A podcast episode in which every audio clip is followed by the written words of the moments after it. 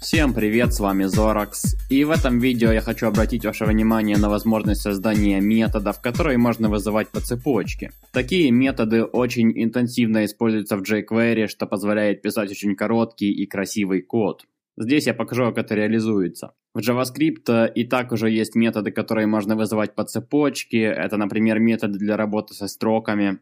Например, мы можем создать строку и затем создать новую строку, в которой мы заменим, например, is на is not, добавим что-нибудь в конец, преобразуем все к верхнему регистру, заменим все пробелы на переносы строк и уберем первые 10 символов. Здесь каждый метод возвращает новую строку, и если нам не нужно хранить промежуточные результаты, мы можем не сохранять их в отдельные переменные – а просто вызывать методы по цепочке таким образом, обрабатывая строку как нам нужно. Здесь мы изменяем строку, но мы также можем использовать такой подход при работе с объектами. Допустим, мы пишем какой-то движок для двухмерной игры, и для этого нам, конечно же, нужен класс для работы с двухмерными векторами. И у нас есть какой-то объект, у которого есть позиция, которая задается вектором, и также у него есть скорость и метод update.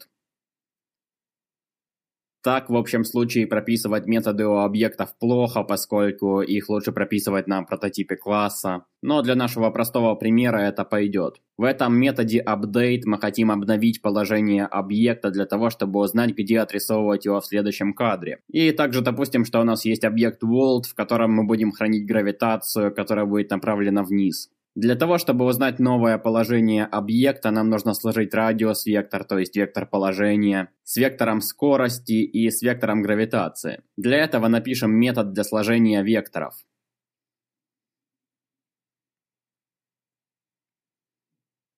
И здесь самый важный момент, ради которого мы и пишем весь этот пример, заключается в том, что мы хотим иметь возможность использовать этот метод в цепочке вызовов. Поэтому после того, как мы все сложили, мы должны вернуть текущий объект из этого метода. И теперь в нашем методе update мы можем вызывать на thisPosition метод add сколько угодно раз, поскольку каждый вызов будет возвращать нам thisPosition. Мы можем проверить и убедиться, что положение объекта обновляется как нужно.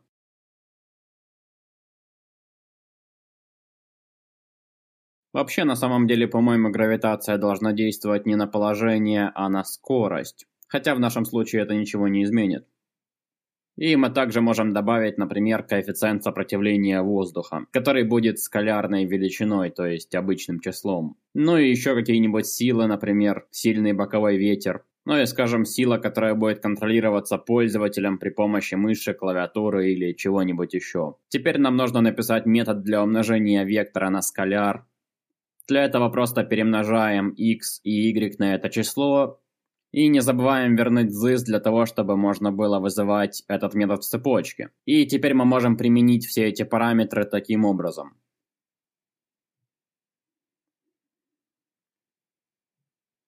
Из самого метода update можно вернуть this position, чтобы проще было выводить это в консоль.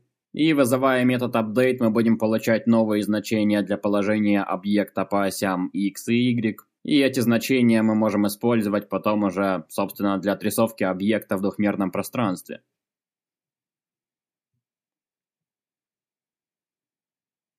На этом все, с вами был Zorax, и спасибо за просмотр.